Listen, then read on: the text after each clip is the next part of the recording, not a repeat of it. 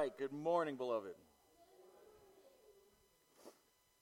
Open your Bibles with me, please, to the Gospel of John, chapter 10 this morning. John chapter 10. Welcome those joining us in online. Uh, if you are new with us, uh, we put a pause on our study of the Gospel of John as we spent some time growing in the area of prayer. Uh, but today we now turn our attention back to the Gospel of John and some very important verses in the 10th chapter. I want to begin today by um, reading our text, and um, then, as always, we'll go verse by verse and consider each of them more carefully. Um, so we left off last, John chapter 10. We'll start in verse 22 and uh, we'll read right through to the end of the chapter. This is the reading of God's holy and living word. At that time, the feast of dedication took place in Jerusalem. It was winter, and Jesus was walking in the temple in the colonnade of Solomon. So the Jews gathered around him and said to him, How long will you keep us in suspense? If you are the Christ, tell us plainly. Jesus answered them, I told them, Jesus answered them, I told you, and you do not believe. The works that I do in my Father's name bear witness about me. But you do not believe because you are not among my sheep. My sheep hear my voice, and I know them, and they follow me. I give them eternal life, and they will never perish, and no one will snatch them out of my hand. My Father, who has given them to me, is greater than all, and no one is able to snatch them out of the Father's hand. I and the Father are one. The Jews picked up stones again to stone him. Jesus answered them. I have shown you many good works from the Father. From which of them are you going to stone me? The Jews answered him, It is not for a good work that we are going to stone you, but for blasphemy, because you, being a man, make yourself out to be God. Jesus answered them, Is it not written in your law, I said, you are gods? If he called them gods to whom the word of God came, and the scripture cannot be broken, do you say of him whom the Father consecrated and sent into the world, You are blaspheming because I said, I am the Son of God?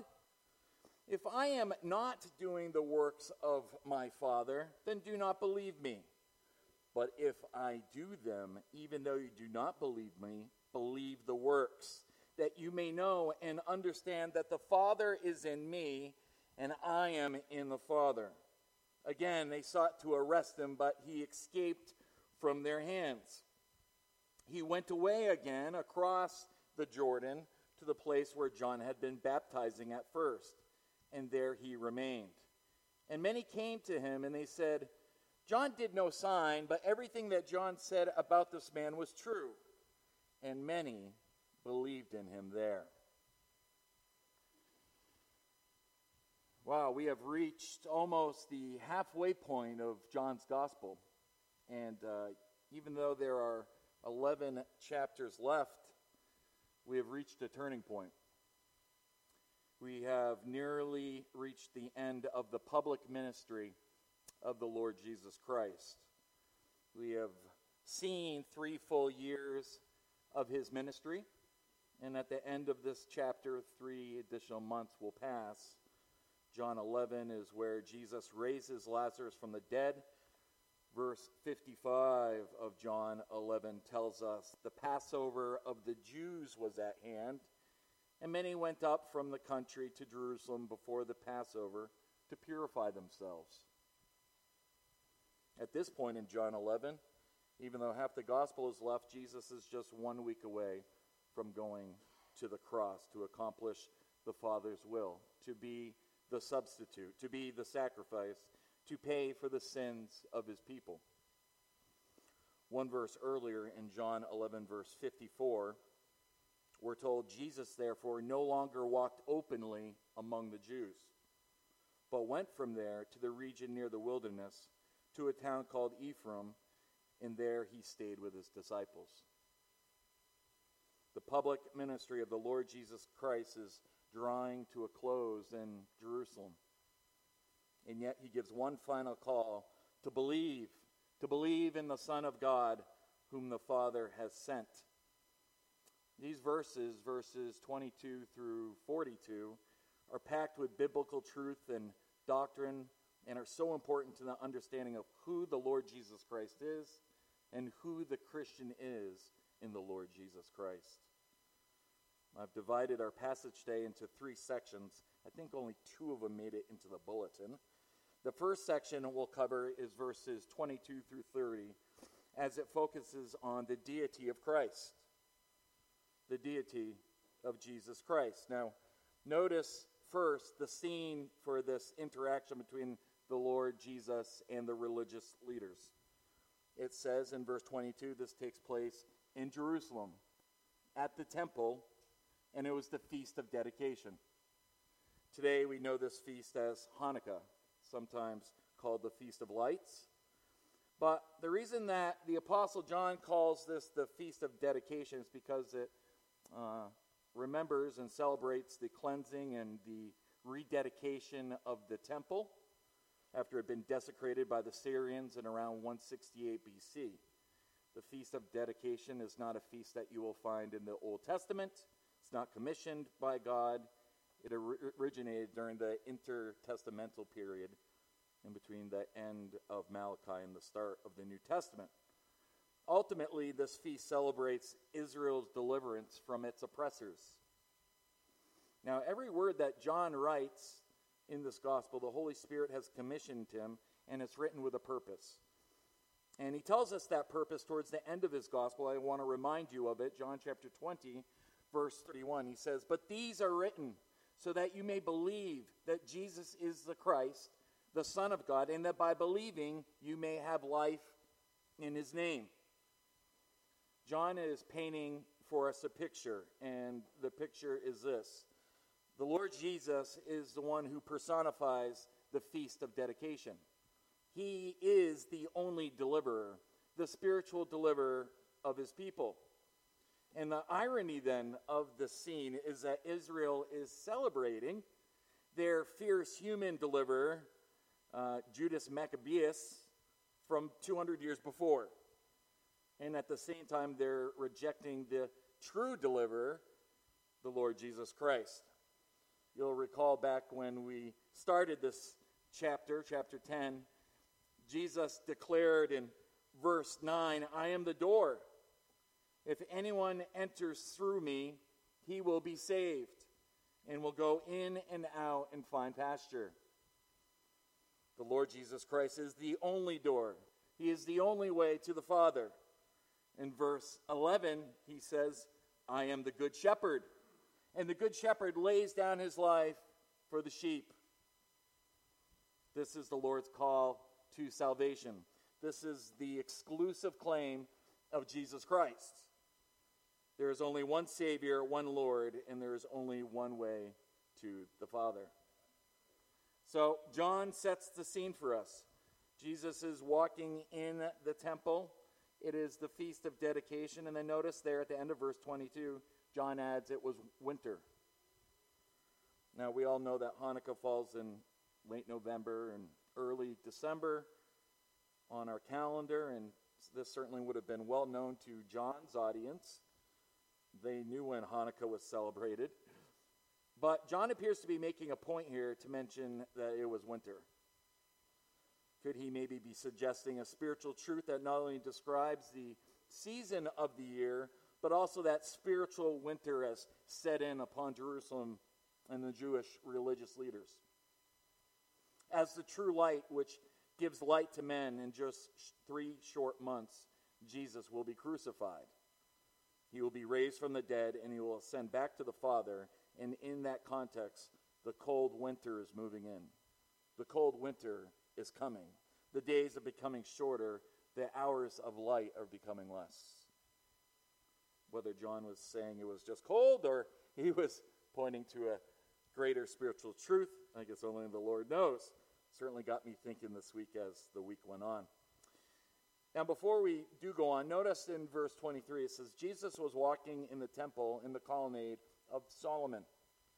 So, the area this dialogue takes place in is under this roof colonnade, and it provided temple goers with certainly shade in the summer months and then cover in the, in the winter elements. Rabbis often use this area to teach their students. In fact, we see Peter and uh, John uh, preaching from the same location in Acts chapter 3.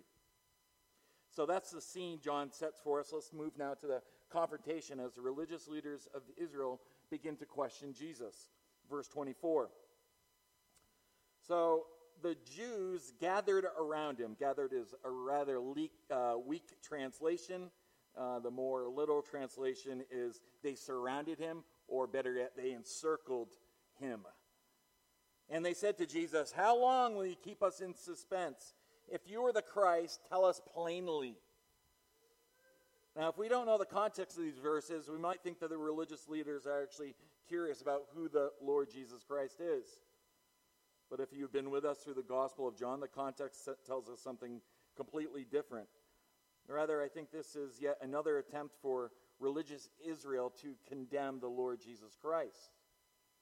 Their intent was to trap Jesus using his own words so they can eliminate him by putting him to death. I think back to John chapter 9 after Jesus healed the man who was born blind. It was the same religious leaders who had called the blind man's parents in for questioning. And instead of celebrating this incredible miracle that the Lord Jesus had done, they wanted to know one, was this their son? And two, if he was born blind, then how is it that he's able to see? And you'll remember the parents responded very carefully when they said, We know that this is our son and that he was born blind, but how he now sees, we do not know, nor do we know who opened his eyes. They were so terrified of the leaders, they threw their own kid under the bus. They said, Ask him, he's of age, he'll speak for himself. The reason they gave that answer is found in verse 22. It says, His parents said these things because they feared the Jews, for the Jews had already agreed that if anyone should confess Jesus to be the Christ, he was to be put out of the synagogue. They had already discussed, they had already agreed. They would essentially excommunicate anyone who confessed Jesus to be the Christ and then made you the outcast. The Jewish leaders had already heard the claims of Jesus that he was the Christ, that he was the Son of God. It was not for a lack of evidence. The Lord testified to the truth and de- demonstrated to them through his miraculous works. They could not believe. They had already rejected the Lord Jesus. Now, what makes this so stunning is these are men who had dedicated their lives to the scriptures. They knew, for example, Isaiah 35, a messianic prophecy that says, When the Lord come, the eyes of the blind shall be opened, and the ears of the deaf unstopped. Then shall the lame man leap like a deer, and the tongue of the mute will sing for joy. They knew this prophecy, and more than that, they had witnessed firsthand the fulfillment of it as Jesus miraculously restored sight of the man who was born blind. In fact, you'll remember it was the boldness of the blind man's testimony that was one of the high peaks of the whole story. For while the parents were intimidated by the religious leaders, there was no stopping this once blind man's testimony of Jesus Christ. He said in John chapter 9, verse 32, Since the beginning of time, it has never been heard that anyone opened the eyes of a person born blind. If this man Jesus were not from God, he could do nothing. This prophecy from Isaiah 35 was also used in Luke chapter 7 when John the Baptist sends two of his disciples to the Lord Jesus Christ, saying, Are you the expected one, or do we look for someone else? Verse 21 At that very time, Jesus cured many of the people of diseases and afflictions and evil spirits. And he gave sight to many who were blind. Verse 22 Jesus answered and said to them, Go and report to John what you have seen and heard. The blind receive sight, the lame walk, the lepers are cleansed, the deaf hear, the dead are raised up, and the poor have the gospel preached to them. Go tell John that. These were the signs of the coming Christ. This was the Messiah. The man who was born blind was right when he said, Since the beginning of time, nothing like this has ever happened before. If this man were not from God, he could do nothing. These were clear, unmistakable prophetic signs fulfilled, predetermined by the Father in order to glorify the Son. Yet still, the Jewish leaders rejected him. Now, this, of course, has been a building theme in John's gospel the call to believe balanced against Israel's unbelief. You'll recall that from the very first chapter of John, back in John 1, verse 11, the Bible said, He, Jesus, came to his own, and his own did not receive him. They received him not. Remember, back in John chapter 5, when Jesus heals the layman of 38 years at the pool of Bethesda.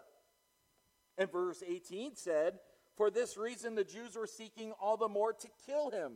Why were they seeking to kill Jesus?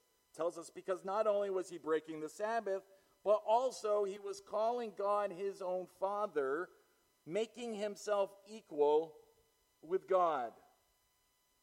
And again, in John chapter 8, verse 57, John records So the Jews said to Jesus, You are not yet 50 years old, and you have seen Abraham? Jesus said to them, Truly, truly, I say to you, before Abraham was born, I am. They knew exactly that he was referring to Exodus chapter 3, verse 14, when Moses at the burning bush asked um, God what name he was supposed to say to send him. And God responded, Tell them, I am who I am sent you. So they knew his claim to deity. That's why in verse 59 of chapter 8 it says, Therefore they picked up stones to throw at him. But Jesus hid himself and went out of the temple. So let's, with all this history that we've gone through, let's go back to our verse in John chapter 10, verse 25, and see how Jesus answers their question. They ask Jesus in verse 24, If you are the Christ, tell us plainly.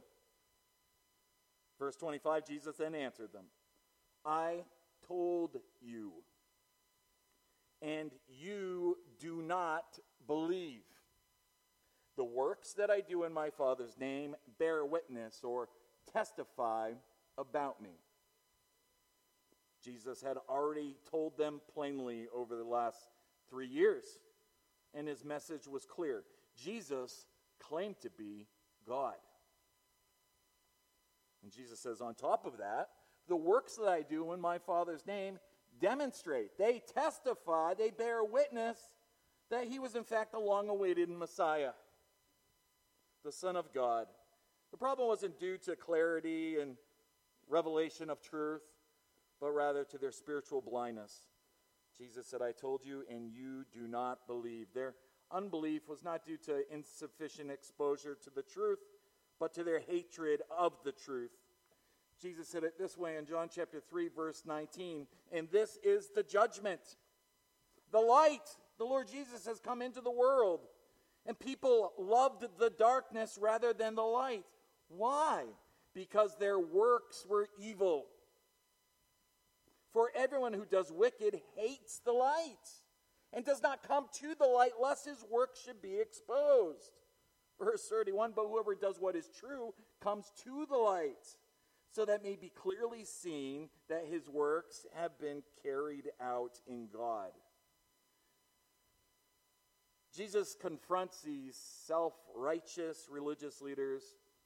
He called them many times hypocrites, whitewashed tombs, their deeds were evil. they would die in their sins. He said that they did not have the Word of God in them, that they did not have the love of God in them. Jesus said, You neither know me nor my Father. If you knew me, you would know my Father also. Jesus said, If God were your Father, you would love me, for I came forth from the Father. So they hated the light because Jesus exposed their sins. That's why we hate the light. Now, we come to verse 26, and it's here that Jesus tells them why they do not believe. In fact, this is really one of the great mountaintops in all of Scripture. Verses 26 through 30 are just packed with wonderful biblical, biblical truth. In, in these short uh, couple verses, touches upon God's gracious election of his people, eternal life and eternal security for the believer, and the deity of the Lord Jesus Christ, all packed into these couple of verses. Look at verse 26 with me. Chapter 10, verse 26. Jesus continues, But you do not believe because you are not among my sheep. Wow. Jesus looks right at these men and tells them, You are not God's sheep. You are not. Your unbelief testifies to who you are. Jesus said that this to these same religious leaders back in John chapter 8, verse 43, you'll, you'll remember. Why do you not understand what I say? We've seen this back and forth over and over the Lord Jesus confronting their lives. Why do you not understand what I say? He says this so we can know why. It is because you cannot bear to hear my word. You are of your father, the devil, and your will is to do your father's desires. He was a murderer from the beginning and does not stand in the truth, because there is no truth in him. When he lies, he speaks out of his own character, for he is a liar and the father of lies. But because I tell the truth, you do not believe me. Wow.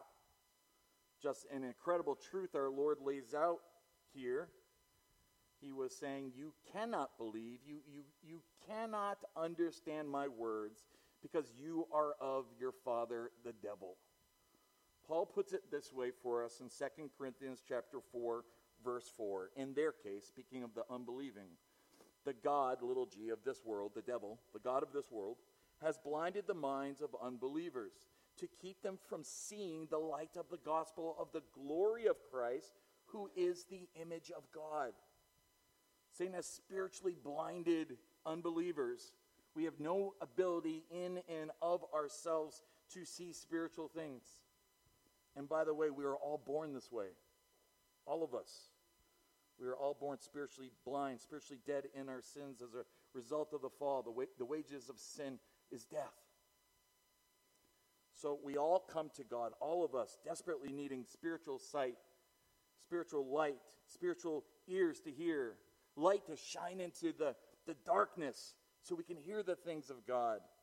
And it is God, through his grace and mercy, who is the only one who can give us spiritual sight to the spiritually blind and dead. If you know Jesus as the Christ, if you know Jesus as Lord and your Savior, is because God knew you first. He knew you from all eternity. So when Jesus died on that cross at Calvary, he atoned for your sins. You're one of his sheep. Ephesians chapter 1, we read a portion of it last week in the prayer. Verse 3 says, and this is the portion we covered Blessed be the God and Father of our Lord Jesus Christ, who has blessed us in Christ with every spiritual blessing in the heavenly places. Verse 4 Even as he chose us in him before the foundation of the world, before the, the foundations of the world were laid out, he chose us in him that we should be holy and blameless before him. Wow. Because God is sovereign, because Jesus knows the beginning from the end, he can say in John chapter 10, I know my own, and my own know me. Chosen by God the Father before the foundation of the world, given to the Son, the Lord Jesus Christ, as a, as a love gift from the Father. John chapter 6 explains this beautifully. You'll remember we spent quite a bit of time in chapter 6. We'll just cruise to those three great verses. Verse 37, he says, All that the Father gives to me will. I love this. Will. All that the Father gives to me will come to me. And whoever comes to me, I will never cast out. Verse 44, Jesus continues No one can come to me unless the Father who sent me draws him. This is divine initiative. No one can come to the Son unless God the Father draws him, and I will raise him up on the last day. And then one more in verse 65 This is why I told you that no one can come to me unless it is granted by the Father. Salvation is of the Lord. God is sovereign in his salvation. So, to these men in John chapter 10, verse 26, Jesus says, You do not believe because you are not among my sheep. you're not among my sheep. Now, I know sometimes people struggle with this, especially when you're dealing with those that we love, but this is straight biblical truth from the Lord Jesus Christ. So, what can we do? We do spiritual battle with spiritual weapons, as we've been talking about. We pray. Jesus' call is to believe. It's nonstop throughout this gospel. We preach Christ, not ourselves, nonstop. the call is whoever would believe, whosoever would believe. To believe is repeated nearly a hundred times in John's gospel. It's the gospel of believing. John said, Jesus did many other things which are not written in this book, but these have been written. These that I'm putting in here have been written so that you will believe that Jesus is the Christ, the Son of God, and that by believing you may have life in his name. For nearly 30 years, I simply could not believe. But as I shared last week, through the prayers of my parents, and, and as Elizabeth kindly said, and many others, and through the preaching that I heard, and when I opened up God's Word one night and I began to read it, God supernaturally broke through. He broke through. And in a moment, and in a twinkling of an eye, as I'm reading God's word, suddenly I looked up at Katie and said, I believe this. I believe all of this. I need me some Jesus. and in that moment, God gave me eyes to see and ears to hear, and He's been working on them ever since. So let me just say God is able, beloved, to do exceedingly abundantly above all that we can ask or think. God is able. This gets even better in verse 27. Verse 27, Jesus says, My sheep hear my voice, and I know them, and they follow me. This parallels what Jesus said back in um, verse 4 when he was talking about the Good Shepherd. John chapter 10, verse 4, Jesus said, When he has brought out all his own, he was talking about, uh, remember, bringing the sheep out of the, the fold, out of the sheep pen. When he has brought out all of his own, he, the Good Shepherd, goes before them, and the sheep follow him, for they know his voice.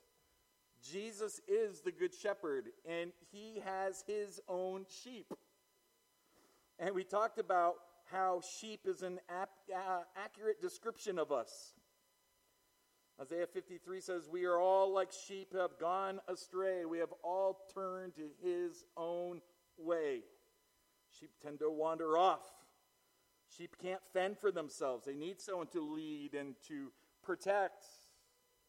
And I don't know about you, but I can identify with that. I need the Good Shepherd guiding me, leading me, correcting me. So, both in verse 4 and in verse 27, Jesus says, My sheep hear my voice.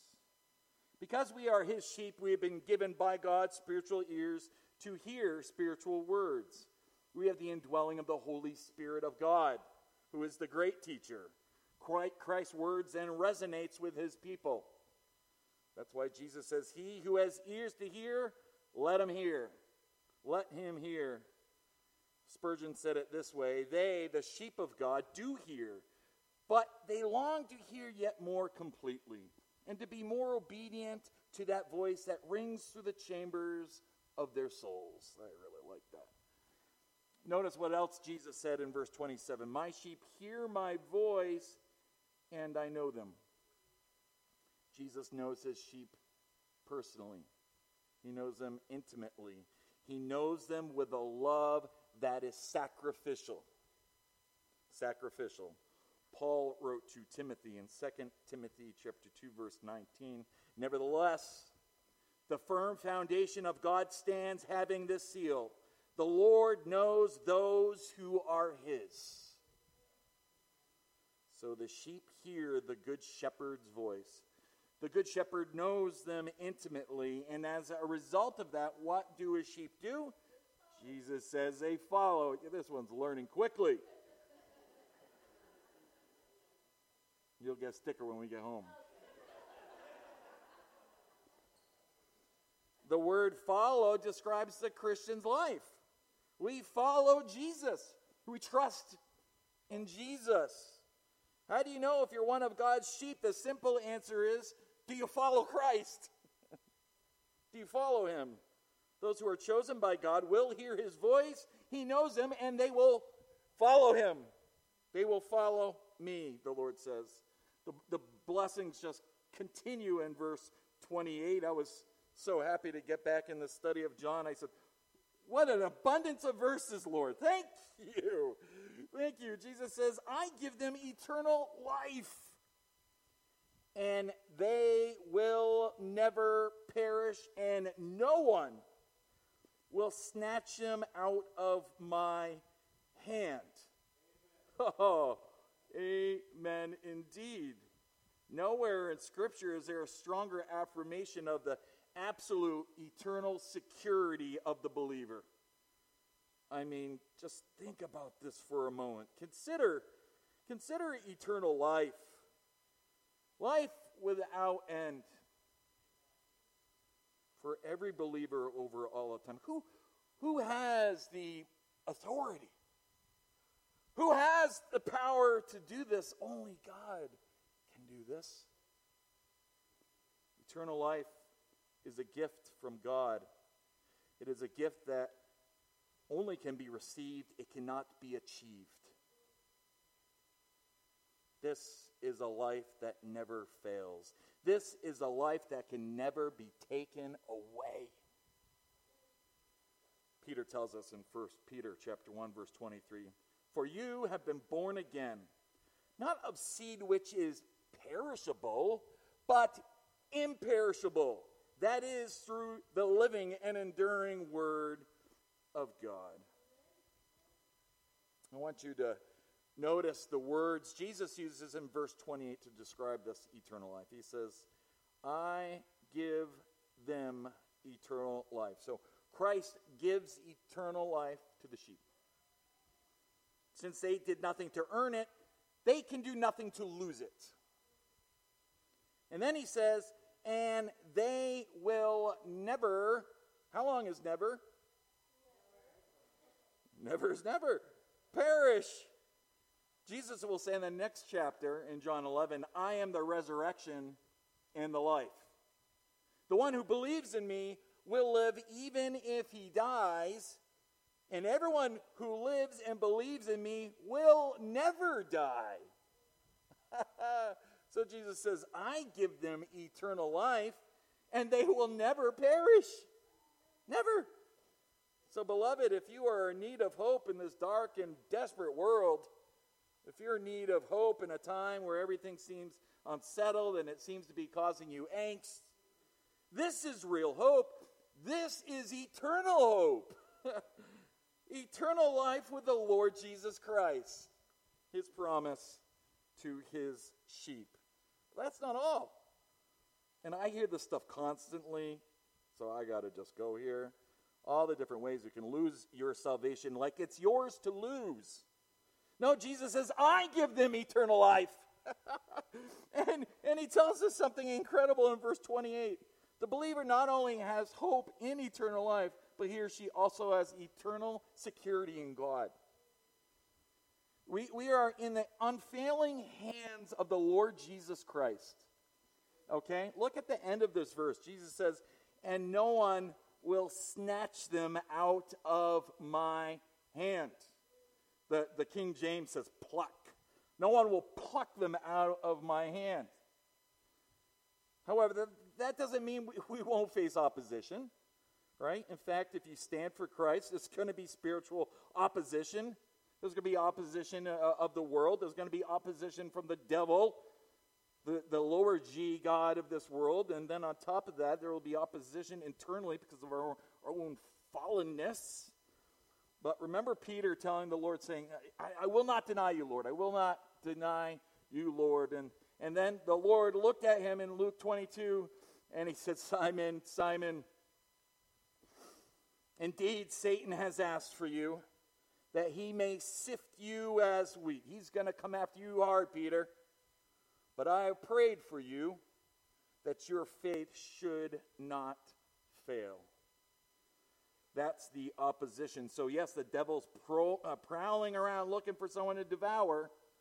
But Jesus says, No one, not even the devil himself, has the power to snatch you out of my hand.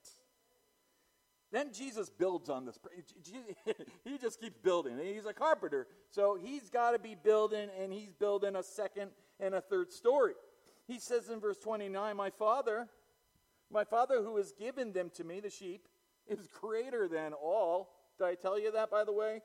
He's my Father, he, he's greater than all, and no one is able to snatch them out of the Father's hand.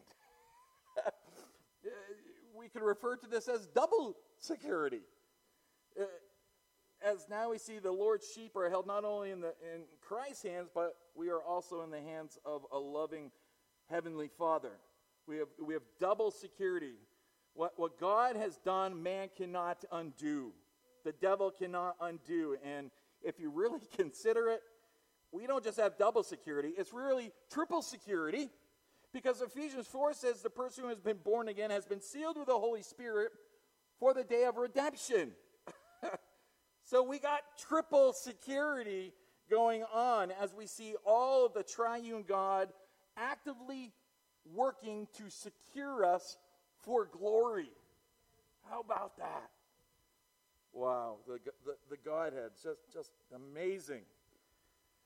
So we see that the Father and the Son jointly guarantee here the eternal security of believers because, as Jesus declared in verse 30, and this is the big one, Jesus looked at them and did it again. I and the Father are one. Boom. Boom. The Lord Jesus tells them plainly who he is.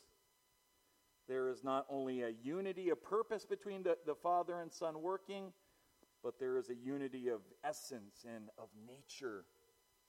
There is one God, He exists in three persons the Father, the Son, and the Holy Spirit. Remember how John started the gospel, um, his gospel out, verse 1, chapter 1. In the beginning was the Word, and the Word was with God, and the Word was God. He was in the beginning with God, showing both present and in person. And then, if you jump down to verse 14 of, of chapter 1, and the Word became flesh, and he dwelt among us, and we beheld his glory, the glory as of the only begotten of the Father, full of grace and truth.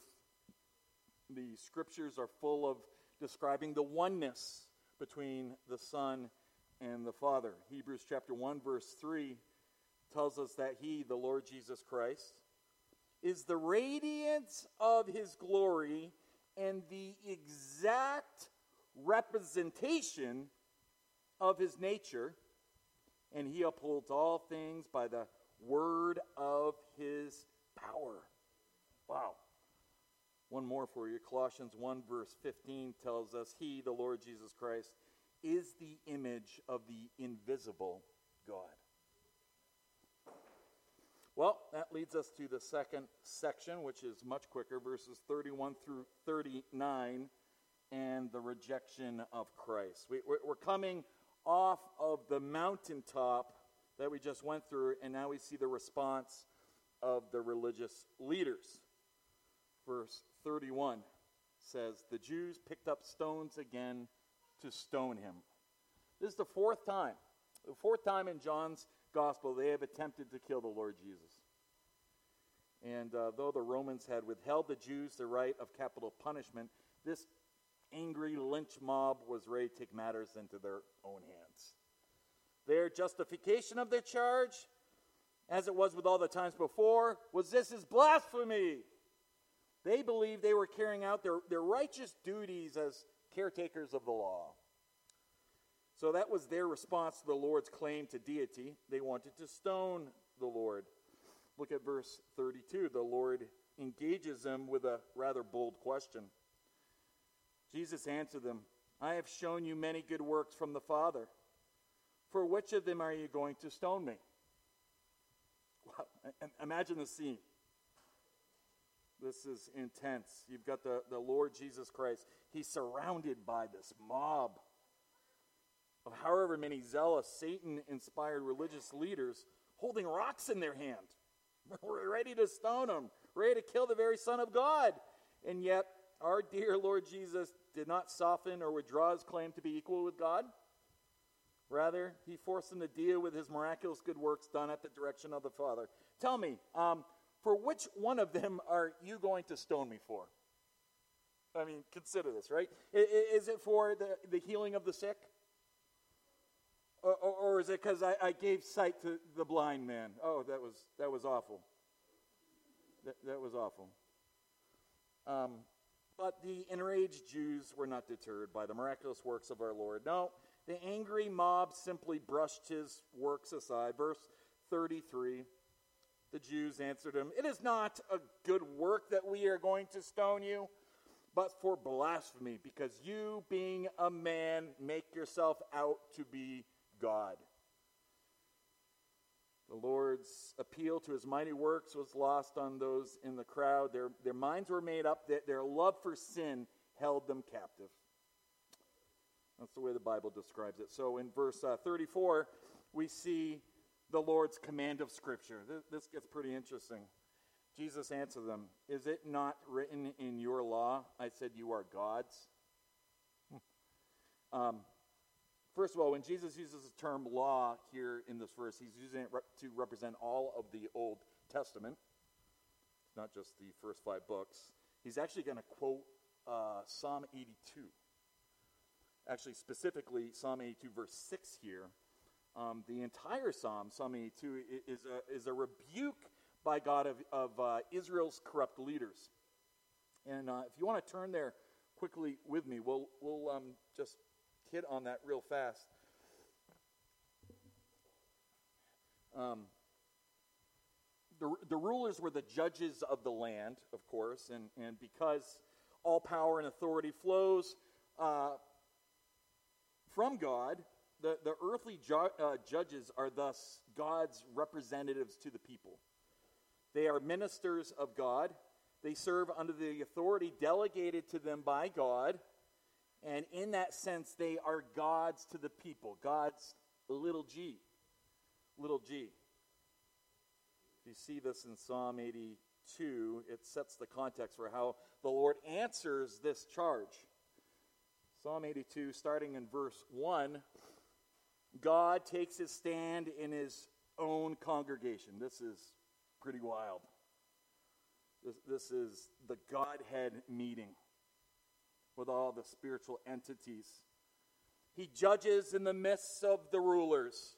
How long will you judge unjustly and show partiality to the wicked? Vindicate the weak and fatherless. Do justice to the afflicted and destitute. Rescue the weak and needy. Deliver them out of the hand of the wicked. They do not know, nor do they understand.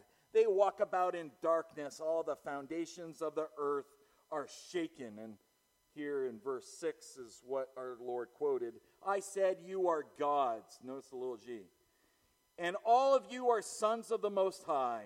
Nevertheless, you will die like men and fall like any one of the princes. Arise, O God, and judge the earth, for it is you who possesses all of the nations. Wow. Jesus is making the argument from the lesser to the greater, uh, from the corrupt judges of Israel to himself. And he's saying that if mere men who were evil could be, in some sense, called gods, will g, how is it blasphemy then for Jesus Christ, the one whom the Father actually sent, comes in the authority of and the power of? How is it blasphemy for Jesus to call himself the Son of God, as he's been doing? No, you rather, if we consider it, are the blaspheming ones, Jesus is saying, because you've rejected the very Son of God. Well, let's go now back to John chapter 10. And uh, in verses 35 through 36, Jesus affirms he's worthy of this title. Verse 35, Jesus speaks, if he called them gods to whom the word of God came, and the scripture cannot be broken, do you say of him, Jesus is speaking of himself here, do you say of him, whom the Father consecrated and sent into the world, you are blaspheming because I said I am the Son of God? It, it's interesting there in verse 35 that we just read, and Scripture cannot be broken. Um, Jesus knows that these religious leaders have dedicated their entire lives to the Word of God that they have been meticulous trying to keep God's word. But the most important thing has escaped them. They didn't grasp who it all points to. This entire book points to the Lord Jesus Christ. And so when Jesus says scripture cannot be broken, he sees the scriptures as a seamless chain that can never be broken. This word broken is the verb aluo. It has the meaning of being dismissed, loosened, chained, um, changed, or removed. Scripture cannot be changed. It cannot be weakened. Cannot be less than. Remember, actually, what Jesus said in Matthew chapter 5, verse 18. He said, Truly I say to you, until heaven and earth pass away, not the smallest letter or stroke shall pass from the law until all is accomplished. And it's amazing when you stand back and you look at the scene and you look at Jesus' response as he quotes a rather unknown psalm, Psalm 82, that doesn't seem to be very specific to the situation. But what a command of the scriptures that he uses this psalm to silence them verses 37 and 38, Jesus continues in the same vein. He says, If I am not doing the works of my Father, then do not believe in me. But if I do them, even though you do not believe in me, believe the works, that you may know and understand that the Father is in me and I am in the Father. Jesus is simply saying this what you have seen validates who I say I am. Believe. Believe that the Father is in me and I am in the Father. We are one. How gracious of our Lord as he offers yet another invitation to those who want to kill him. And, you know, whether it's to those people specifically, don't forget, Saul's a Pharisee. He very well could be there. He's hearing biblical truth just because they deny him, reject him, want to kill him right now. We know that Saul is miraculously transformed on the road to Damascus. So the Lord continues to call believe, believe. You want to believe in me, believe in the works that I do. That's the call of our Lord. Their response was unchanged. Verse 39 tells us again, they sought to arrest him, but he escaped from their hands. So again, we see the sovereignty of God here, for until it was his hour, they were powerless to capture the Lord Jesus Christ. We went through when we started John's gospel, my hour, my hour, my hour has not yet come. My hour has not yet come. It is my hour. It is all according to the sovereignty of the Lord when he was going to be arrested, crucified, and raised to glory. So we'll close quickly with the last section, a short section, section three, the witness of Christ. Verses 40 through 42 is the witness for Jesus Christ. After this whole scene at the temple, verse 40 says that Jesus went away again across the Jordan to the place where John had been baptizing at first, and there he remained. Um, now, the people who were living in this area were apparently still living in the glow of the ministry of John the Baptist. It had been several years now. He was, of course, no longer alive. But the ministry of John the Baptist was to prepare the people for the coming Messiah, for the Lord Jesus Christ. Look at verse 41. It says, And many came to the Lord, and they said, John did no sign. John was, John was no miracle worker. But everything that John said about this man is true. We, we, we've heard, we have seen. Now, what is it that John the Baptist said to them? Let's just kind of remind ourselves quickly. I'll read through John chapter 1, verse 29. Remember, John is preaching repentance, he's baptizing all these people. Verse 29, he says, The next day, John saw Jesus coming toward him, and he said, Behold, the Lamb of God who takes away the sin of the world. This is he of whom I said, After me comes a man who is preferred before me, for he was before me. He was born before him. I did not know him, but that he should be revealed to Israel. Therefore I came baptizing with water. And John bore witness, saying, I saw the Spirit descending from heaven like a dove, and he remained upon him. Remember during the, the baptism. I did not know him, but he who sent me to baptize him with, with water said to me, Upon whom you see the Spirit descending and remain on him, this is he who baptizes with the Holy Spirit. That's the one. Verse 34, here's John's witness. And I have seen and testified that this is the Son of God. That was John's testimony. So as, so as Jesus leaves Jerusalem, he goes to Bethany, the Bethany that's beyond the Jordan, not the Bethany uh, near, near Jerusalem. And he's greeted by John's disciples.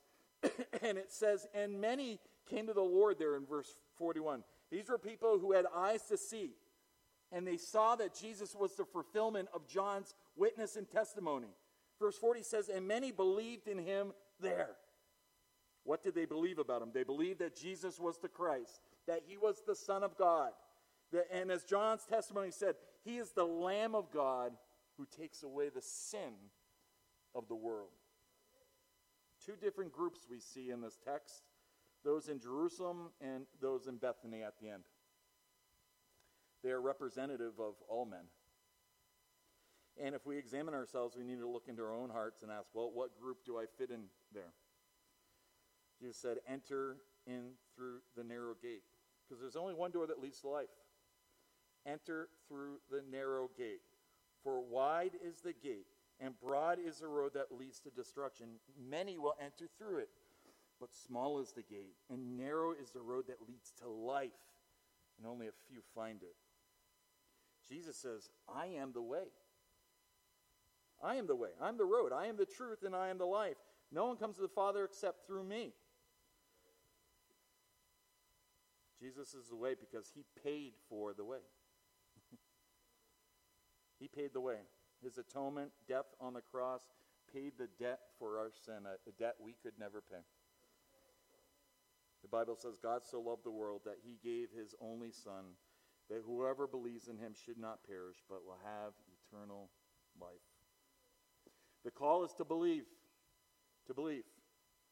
If you need the prayers of the church this morning, or God has moved your heart today, we'd love to celebrate with you or pray with you. Or um, please feel free to come forward this morning, or we can meet after the service somewhere more comfortable as we stand and sing the song of invitation. Thank you.